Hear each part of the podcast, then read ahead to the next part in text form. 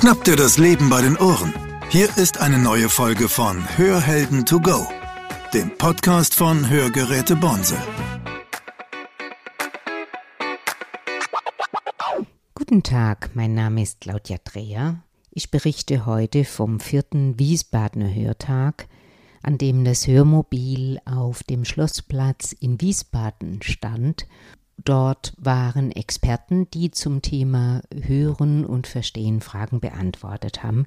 Das habe ich genutzt, habe Fragen gestellt und Antworten bekommen, die ich Ihnen gerne jetzt präsentieren möchte. Aber als erstes habe ich ein Interview für Sie mit einer Passantin, die dieses Angebot genutzt hat. Ich komme von der Firma Hörgeräte Bonsel. Wir haben einen Podcast für unsere Kunden.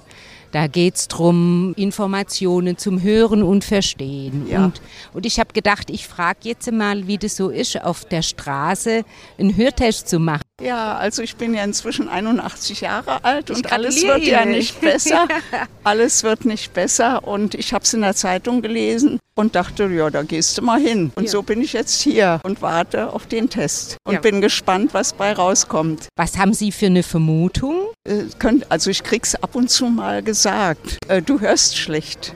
Ja. ja, man will es ja nicht wahrhaben, aber es scheint so zu sein. Und deshalb komme ich jetzt hierher und finde es gut, dass die hier sind. Und es ist praktisch, ist mitten in der Stadt. Also wunderbar. Das ist ja schon ein eigenartiges Phänomen beim Hören und beim Schlechthören, ne? dass man ja. so das Gefühl hat, eigentlich ich habe das Gefühl, alles okay, aber. Eben, eben, eben. Ja, ich weiß es auch nicht. Und insofern ist es eine gute Sache. Man bekommt ja auch immer mehr Informationen. Ja. Ich habe gestern auch zufällig noch was zugeschickt bekommen, automatisch. Und, und prima, prima, dass es so ist. Und jetzt nur mal ganz hypothetisch. Ja. Wenn jetzt die Messung ergeben wird, ja dass ihre Öhrchen so ja. schlecht wäre, dass sie ein Hörgerät bräuchte. Ja. Was würde sie tun? Naja, man hört ja nicht unbedingt immer Gutes. Und ich habe auch schon gelesen, viele haben eins und, und tragen es nicht. Aber ich habe auch schon gehört, ach, ich bin froh, dass ich eins habe. Und da muss man sehen, ja. ja. Ich meine, man will es ja nicht so auffällig haben. Und da gibt es ja auch inzwischen wunderbare Sachen, muss ich sagen. Und ja, naja, wenn es sein muss, muss es sein. Wenn es gar nicht mehr geht, ich meine, ich verschiebe das und je nachdem, wie, wie schlimm es ist, wie stark ich schwerhörig in Anführungsstrichelchen bin. Ja. Und dann, dann werde ich doch, doch eins nehmen, ja. Ja, dann drücke ich Ihnen die Daumen. Ich weiß genau das rauskommt, was Ihnen gut, gut. tut. Danke ja? Ihnen. Vielen, Vielen herzlichen Dank. Dank. Ja. Jetzt folgt ein Interview mit Philipp Harnisch, Hörakustiker bei Hörgeräte Bonsel. Hallo Philipp, ähm, ich habe dich gerade getroffen Mitte in Mainz auf dem Marktplatz bei einer Hörtestaktion. Ja. Was hältst du von solchen Aktionen? Also ich finde es eine ne sehr schöne Sache, dass man die Leute da quasi abholen kann, wo die Leute auch am Leben teilnehmen, dass die Hürde äh, an einem Hörtest teilzunehmen und sich Gewissheit zu schaffen, okay, ist jetzt alles in Ordnung oder müssen wir äh, da was machen, dass man die gering hält und gerade weil auch wirklich viele Leute da sind, finde ich, dass das schon der richtige Weg ist. Also die Leute sind gewillt, ähm, sich da testen zu lassen und auch äh, kritisch mit ihrer eigenen äh, Wahrnehmung umzugehen und das ist was, was ich ganz, ganz klasse finde. Jetzt hast du ja schon einen Einblick gehabt auf die Messergebnisse. Was kannst du sagen? Also hast einen Eindruck, jeder zweite, jeder vierte oder ganz viele oder eher gar niemand, wo der jetzt im Indikationsbereich äh, für eine Hörgeräteversorgung liegt, die ja definiert ist. Also das ist ja nicht ausgedacht, sondern so ein Indikationsbereich liegt ja fest. Also wir messen ja heute nur die Luftleitung, das heißt Sprache messen wir äh, in dem, äh, an dem Tag gar nicht. Aber das, was ich jetzt an den, ähm, an den Interessenten gemessen habe, war so, dass viele Leute schon eine Hörminderung haben, leicht mittelgradiger Bereich, wobei man die Messung, die man bei so einer ähm, örtlichen Lösung machen muss, ja auch nochmal über, überprüfen muss mit einer äh, anderen. Aber ich denke, dass schon viele Leute, die äh, eine Hörminderung haben, ähm, hier aufgekreuzt sind. Ja, super. Das heißt, also das, was ihr hier tut, ist so eine Vorabinformation und eine Empfehlung aussprechen. Genau, also äh, wir haben ja hier auch Unterstützung von der Helios Klinik und die, ähm, da haben wir auch einen Arzt zur Seite gestellt, der mit den Leuten über das Ergebnis sprechen kann. Das heißt, ähm, so als Vorab-Test, dass man eine, eine Ahnung hat, in welche Richtung die Reise geht mit dem Gehör, ist das hier eine ganz tolle Maßnahme. Ich bedanke mich sehr Ja, bei dir. danke dir. Das war ja fast wie abgesprochen, haben wir aber gar nicht. Nee, war's gar nicht. Also vielen herzlichen Dank, viel Spaß dir noch Danke. weiterhin. Tschüss. Guten Tag, Herr Dr. Mewes. Ähm, wir haben uns heute jetzt hier gesehen am vierten Wiesbadener Hörtag. Sie kommen als ähm, Hals-Nasen-Ohrenarzt hierher. Wie kommt es, dass Sie jetzt hier auf der Straße stehen und Menschen das Hören nahebringen möchten? Ja, einen schönen guten Tag. Ja, wir haben uns es zur Aufgabe gemacht, dass wir Menschen die Problematik der Schwierigkeit nahebringen wollen.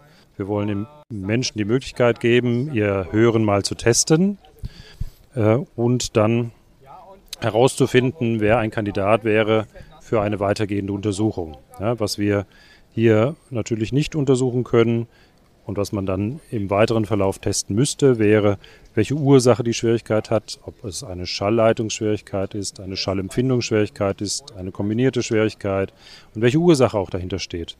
Ähm, Das müsste man dann in einer weiteren Untersuchung beim Hals-Nasen-Ohrenarzt machen. Wie gesagt, unsere Untersuchung ersetzt das nicht, aber wir können zumindest Patienten beraten, äh, welche Möglichkeiten sie haben, ihrer, ihres schlechteren Hörens nachzugehen. Jetzt muss man ja sagen, das ist schon viel Aufwand, dass man praktisch zu den Menschen in die Fußgängerzone geht und ähm, auf äh, eventuelle Hörproblematiken aufmerksam macht. Was denken Sie, wie kommt es, dass eben dieses, äh, dieses Hören und schlechter Hören so schwer selber einzuschätzen ist? Weshalb braucht es da so viel Nachfassen von außen? Ja, viele Menschen verdrängen das, ja, dass man im Alter doch gewisse Probleme hat. So ist es eben halt auch mit der Altersweitsichtigkeit. Hier kommt es dazu, dass man viel ausgleicht. Ja, die ähm, Möglichkeit des Armes nutzt, um eben halt Kleingedrucktes noch lesen zu können. Beim Hören ist das auch so. Genau, der, man hat die Möglichkeit, vieles auszugleichen, weil die Sätze sehr redundant aufgebaut ist. Man kann das Satz, den Satz verstehen, auch dann, wenn man eben einzelne Worte im Satz nicht richtig verstanden hat. Das geht natürlich bis zu einer gewissen Zeit. Ähm, Und man kann natürlich auch viel nachfragen ja, und bitten, dass lauter gesprochen wird. Aber die Akzeptanz innerhalb der Bevölkerung für ein häufiges Nachfragen und für ein lauteres Sprechen besteht nicht. Ja. Das kommt nicht gut an. Ja. Deshalb wird irgendwann der Mensch dann doch mal einsehen müssen, dass er schlechter hört und irgendwann dann doch einen Arzt aufsuchen müssen, um sich eben halt beraten zu lassen bezüglich Hörgeräte. Außer diesem, ich bin jetzt andere eventuell eine Last, weil ich öfter nachfrage, hatten das schlechte Hören noch Konsequenzen, wo Sie sagen, da macht es wirklich Sinn, so schnell und so früh, früh wie möglich einzugreifen? Ja, also hören kann man halt nicht trainieren. Ja.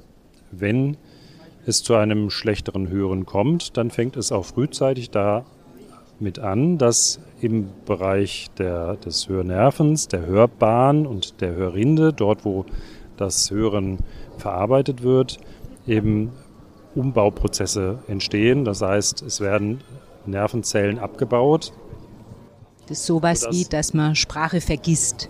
sodass man das eben halt, genau, dass man das vergisst, dass eben halt diese Präsenz dort gar nicht mehr vorhanden ist und dann eben halt auch eine Wahrnehmungsstörung auftritt. Ja? Also eine Wahr Sprachwahrnehmungsstörung, ähm, die dazu führt, dass wenn man dann später zu spät einsteigt, man viel mehr Probleme hat, wieder Sprache gut zu verstehen, weil eben diese Bahnen erst wieder ausreifen müssen, sich die, die Nerven wieder bilden müssen in der Hörrinde, äh, damit eben das auch alles adäquat abgebildet wird. Ja. Jetzt haben wir ja äh, die, die große Kurve, erstmal einen Hörverlust zu wahrzunehmen, den zu ermitteln, zu diagnostizieren. Dann wäre ja die erste Therapie dafür äh, Hörgeräteversorgung. Natürlich kennen wir in der Hörakustik auch ähm, ähm, Hörverluste, die eben mit dem Hörgerät nicht mehr zu therapieren sind. Was gibt es denn da dann für Möglichkeiten? Genau, da kommen wir als Klinik wieder ins Spiel und äh, können dem Patienten ein mittlerweile doch ganz ansehnliches Portfolio anbieten. Es gibt eben, wie Sie schon sagen, nicht die Schwierigkeit per se, sondern es gibt sehr unterschiedliche Schwierigkeiten, wie ich es anfangs ja auch schon erwähnt habe. Es gibt die Schallleitungsschwierigkeit, es gibt die Schallempfindungsschwierigkeit, es gibt eine kombinierte Schwierigkeit, die alle natürlich irgendwie zu versorgen sein müssen. Und in einigen Fällen bietet sich an, dass eben ein Hörgerät nicht mehr ausreichend gut die Schwierigkeit verstärkt und dann eben halt die Möglichkeit besteht, mit einem Mittelohrimplantat oder mit Implantaten eben das Hören wieder zu verbessern. Hier kommen Mittelohrimplantate in Frage. Manchmal benutzen wir auch Knochenleitungshörgeräte oder eben halt Cochlea-Implantate, wenn eben das Hören gar nicht mehr anders zu versorgen ist, also eine fast Taubheit vorliegt. Wenn ich jetzt ein, ein Mensch bin mit Hörgeräten versorgt und äh, ich mit Hörgeräten nicht mehr zurechtkomme und Optionen haben möchte oder, oder Empfehlungen haben möchte, was tue ich dann am besten? Also wenn man mit seinem Hörgerät nicht mehr ähm, zufrieden ist, ja, dann sollte natürlich der Hals-Nasen-Ohrenarzt nochmal gucken, woran das liegen mag. Hier gibt es natürlich verschiedene Ursachen. Wenn er erkennt, dass hier ein Problem vorliegt, das eben doch weitergehende Diagnostik oder weitergehende Therapie, wie zum Beispiel ein Implantat erforderlich macht, dann sollte eben der Hals-Nasen-Ohrenarzt in, uns in die Klinik einweisen ja, oder überweisen, ja, wo wir dann spezielle Untersuchungen noch machen können, um festzustellen, ob zum Beispiel ein Implantat der richtige Weg wäre. Also wenn ich gern diese Untersuchungsbatterie, wenn ich die gern äh, hätte für mich, um klar zu klar zu bekommen, brauche ich ein Cochlea-Implantat, ja oder nö, dann wäre mein erster Gang zum Hals-Nasen-Ohrenarzt. Genau, der erste Gang zum Hals-Nasen-Ohrenarzt, der macht dann schon mal die grundsätzlichen Untersuchungen. Und wenn er auch der Meinung ist, dass hier eine Indikation vorliegt, dann würde er äh, den Patienten in uns zur Klinik schicken. Ne? Ich danke Ihnen sehr, auch für Ihren persönlichen Aufwand, hier in der Hitze Rede und Antwort zu stehen und wünsche Ihnen ganz viel Spaß und viel Erfolg. Ja, danke. Hallo Alex, ich habe dich getroffen Mitte in dem schönen Wiesbaden auf dem Rathausplatz. Du arbeitest für einen Hersteller von Cochlea-Implantaten und bist jetzt heute hier, um die Menschheit aufmerksam zu machen auf Cochlea-Implantate. Was genau ist dir denn das Wichtige daran? Den Menschen im Allgemeinen zu helfen, vor allem die Angst zu überwinden, sich für die Operation zu entscheiden. Denn mit den Cochlea-Implantaten hat man einfach einen anderen Hörerfolg als mit Hörgeräten. Und das ist das Ziel, was ich eigentlich habe tagtäglich. Und was hast du für einen Eindruck, wie, wie, wie kommt es zu der Angst? Mir erlebe das im, im Akustikfachgeschäft auch, dass eben Hörgeräte, das ist jetzt nicht äh, super toll, aber das ist inzwischen so, ne, das kann man mal testen. Cochlea-Implantate sind schon immer so ein bisschen ja, so angstbehaftet und vorsichtig und, und nicht mit viel Freude hinterlegt. Wie erklärst du dir das? Ganz erklären kann ich mir das jetzt so nicht. Ich würde nur vermuten, dass die Problematik an der Operation an sich, dieser Krankenhausaufenthalt, es wird am Kopf operiert, wo ja schon viele direkt denken, da ist das Gehirn, was ist, wenn da was schief geht, die Komplikationen. Und die meisten wissen nicht, dass es eigentlich schon eine Routine-OP ist und es verhältnismäßig glaube ich, wenig Komplikationen gibt. Gerade im Kopfbereich ist eigentlich nichts zu erwarten, soweit ich mhm. das jetzt beurteilen darf. Ja, jetzt hätte ich noch eine Frage. Also bei den Cochlea-Implantaten ist es ja das der eine Teil ist die OP, also wo das Ohr praktisch technisch in Schuss gebracht wird, dass es dann wieder hören kann. Und dann kommt ja ein langer, langer Zeitraum, wo aus diesen Hörreizen wieder Verstandenes geübt wird. Ähm, hast du da so Vorstellungen, wie lang diese Zeiträume gehen?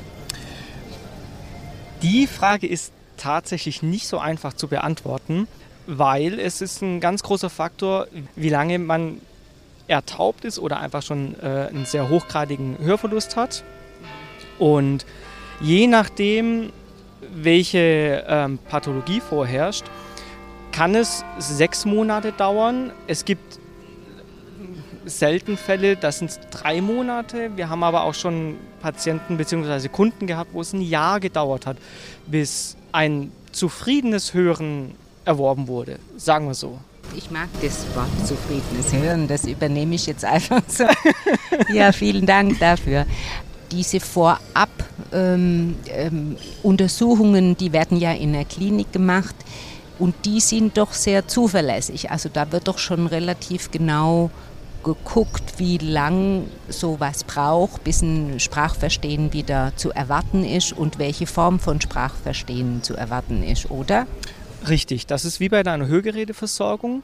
Ähm, die Messungen von dem Tonaudiogramm und Sprachaudiogramm sind essentiell und daraus kann man schon sehr viel rauslesen, wie wird die Versorgung nachher von, von, von dann gehen. Genau, das heißt also diese Angst, mit der wir da umgehen ähm, im Bereich Cochlea-Implantate, ist auch schon so ein bisschen eine virtuelle Angst, die man sich in der Realität gar nicht so, so sehr erklären kann, oder? Was meinst du? Ja, zumal ähm, heutzutage wir informieren uns überwiegend über das Internet ja. und wenn man eingibt, ich habe einen Schnupfen, was kann ich tun, da kommen die schlimmsten Ergebnisse raus. Und so ist es in jedem Bereich. Und von dem her glaube ich, die Angst, die ist eigentlich, die ist eigentlich fehl am Platz. Die brauchen wir eigentlich nicht. Dann bedanke ich mich ganz, ganz, ganz herzlich für deine Zeit und für deine Antworten. Und ich drücke euch die Daumen und vor alle Dinge Hut ab für das Engagement. Das ist ja nicht selbstverständlich, dass man hier in der Hitze und den ganzen Tag über zubringt. Herzlichen Dank dafür. Vielen Dank. Hallo Lars. Hallo. Du arbeitest seit kurzem bei der Firma Hörgeräte Bonsel. Ganz genau, ja. Ich treffe dich hier heute jetzt in Wiesbaden auf dem Marktplatz zu einem öffentlichen Hörtest. Was hältst du von solchen Aktionen? Äh, ja, also das finde ich eigentlich äh, sehr gut, weil die Leute da einfach die Chance haben, einfach mal einen gratis Hörtest durchzuführen und können dadurch feststellen, ob sie denn Hörbedarf haben ob, und ob sie vielleicht auch ähm, Hörgeräte brauchen könnten. Ja, okay. genau. Hast du einen Eindruck, woher das kommt, dass gerade äh, eine Schwerhörigkeit selber so fest, äh, so schwer festzustellen ist? Ich hatte vorher eine Dame interviewt, die hat gesagt, ah, meine Umwelt sagt, hm, hm, hm, ich könnte schlecht hören, ich selber habe gar nicht so den Eindruck. Hast du da eine Idee dazu, wie das ähm, kommt? Ja, also meine Idee ist einfach daran, dass man sich einfach sehr daran gewöhnt, einfach an das Gehör, was man jetzt hat. Und deswegen fällt einem auch gar nicht auf, was einem denn fehlt. Das ist ja auch ganz ähnlich wie bei der Sehstärke dann. Man denkt, man sieht ja sehr gut, hat plötzlich kriegt eine Brille und merkt dann, oh, habe doch gar nicht davor so viel mehr gesehen. Und jetzt sehe ich doch viel mehr. Und so ist das natürlich dann auch mit dem Hörgerät. Und deswegen ist es für die Leute wahrscheinlich auch am Anfang dann natürlich erst, für den ersten Schritt auch erstmal ein bisschen gewöhnungsbedingt, weil vieles auf einmal wieder aufprasselt mit den Hörgeräten. Natürlich muss man sich daran gewöhnen dann auch, weil man vielleicht auch jahrelang an das Gehör gewöhnt ist, was man vorher halt dann hatte. Ja, genau. und diese Gewöhnung, die werde ja in den äh, Filialen auch begleitet, oder? Mhm. Ganz genau, ja. Ja, also das ist ja dann natürlich auf mehrere Termine natürlich dann geschreckt, äh, dass der Kunde sich natürlich erstmal an die Hörsysteme dann auch gewöhnen kann und darauf dann halt äh, sich einstellen kann.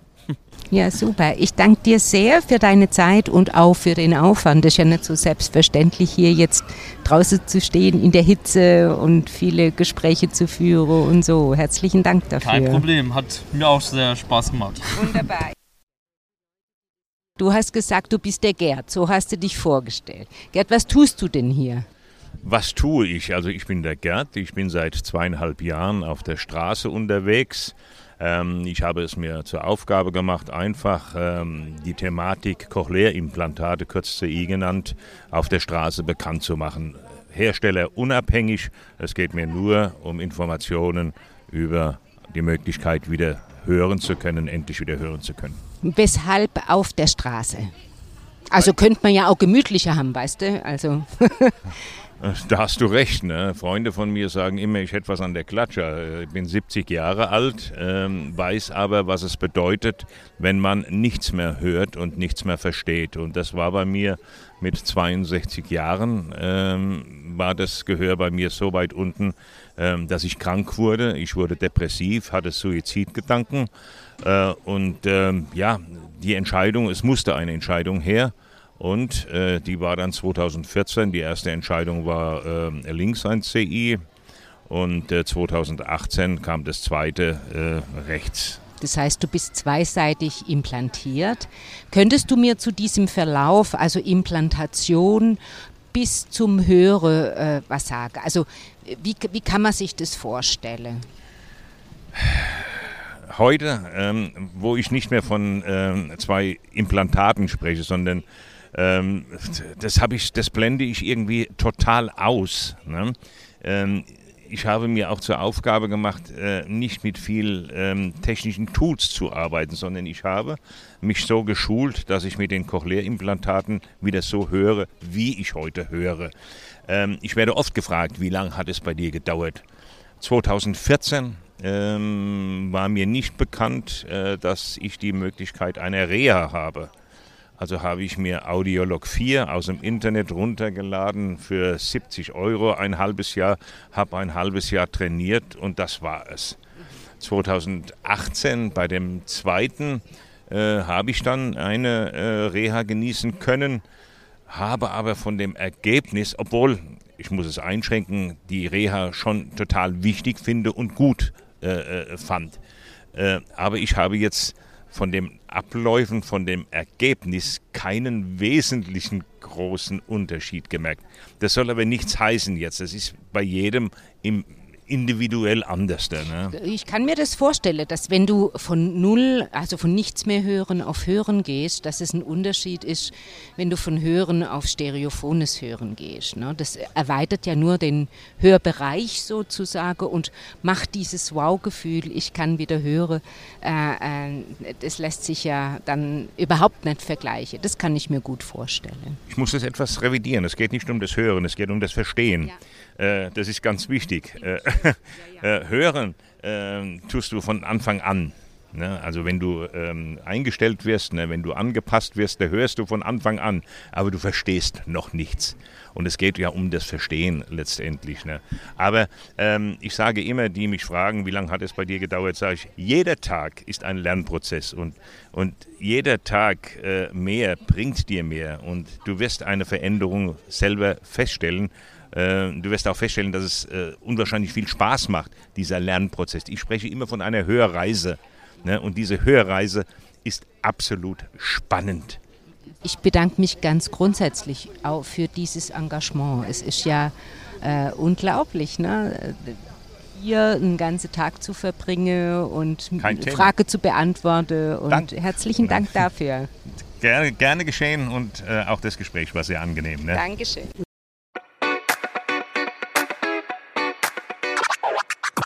Das war Hörhelden to go, der Podcast von Hörgeräte Bonsel. Sie möchten keine weitere Folge verpassen? Dann abonnieren Sie jetzt unseren Podcast. Weitere Infos gibt es auch auf unserer Webseite www.bonsel.de.